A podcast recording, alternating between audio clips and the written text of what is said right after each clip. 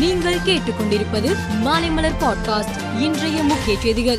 தென்மேற்கு வங்கக்கடலில் உருவான காற்றழுத்த தாழ்வு பகுதியால் தமிழகம் முழுவதும் பரவலாக மழை பெய்து வருகிறது. டெல்டா மாவட்டங்களில் நேற்று பெய்த மழையால் அங்கு இயல்பு வாழ்க்கை பாதிக்கப்பட்டுள்ளது. அதிகபட்சமாக சீர்காழியில் சுமார் நாற்பத்தி நான்கு சென்டிமீட்டர் அளவுக்கு மழை கொட்டியது.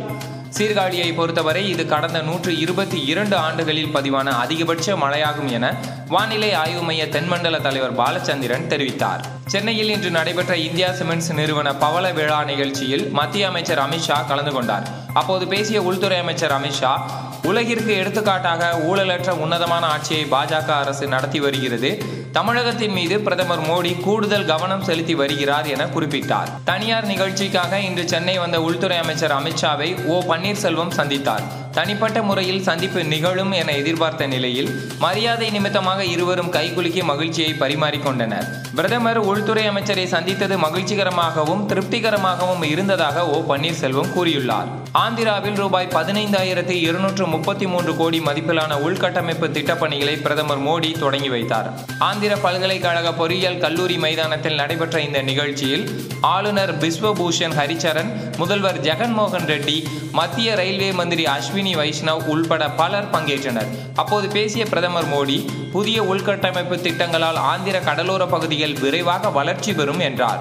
உக்ரைனின் கெர்சன் நகரிலிருந்து படைகளை வாபஸ் பெறுவதாக அறிவித்ததை அடுத்து ரஷ்ய படைகள் வெளியேறின. ரஷ்ய ஆக்கிரமிப்பிலிருந்து கெர்சன் நகரை மீட்டுள்ளோம். அந்நகர் உக்ரைன் வசம் வந்துள்ளது என அதிபர் ஜெலன்ஸ்கி கூறினார். கெர்சன் நகரில் நுழைந்த உக்ரைன் ராணுவம் ரஷ்ய கொடிகளை கீழே இறக்கிவிட்டு உக்ரைன் தேசிய கொடியை ஏற்றினர். ஜி டுவெண்டி நாடுகளின் உச்சி மாநாடு இந்தோனேஷியாவின் பாலியில் வரும் பதினான்காம் தேதி தொடங்குகிறது. அமெரிக்க அதிபர் ஜோ பைடன் இந்திய பிரதமர் மோடி உள்ளிட்ட தலைவர்கள் பங்கேற்கின்றனர்.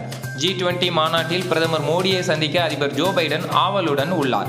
இந்தியா அமெரிக்கா நல்லுறவை வலுப்படுத்த இருவரும் பணியாற்றி வருகிறார்கள் என வெள்ளை மாளிகை தெரிவித்துள்ளது. ஆயிரத்தி தொள்ளாயிரத்தி தொன்னூற்றி இரண்டாம் ஆண்டு ஒருநாள் போட்டி உலகக்கோப்பையை இம்ரான்கான் தலைமையிலான பாகிஸ்தான் வென்றது. தற்போது டி டுவெண்டி உலகக்கோப்பையில் இரு அணிகளும் எதிர்கொள்கின்றன. இந்நிலையில் இம்ரான்கான் போலவே பாகிஸ்தான் அணியின் தற்போதைய கேப்டன் பாபர் அசம் இரண்டாயிரத்தி நாற்பத்தி எட்டில் அந்நாட்டின் பிரதமர் ஆவார் என இந்திய அணியின் முன்னாள் கேப்டன் கவாஸ்கர் தெரிவித்தார். மேலும் செய்திகளுக்கு மாலை மலர் பாட்காஸ்டை பாருங்கள்.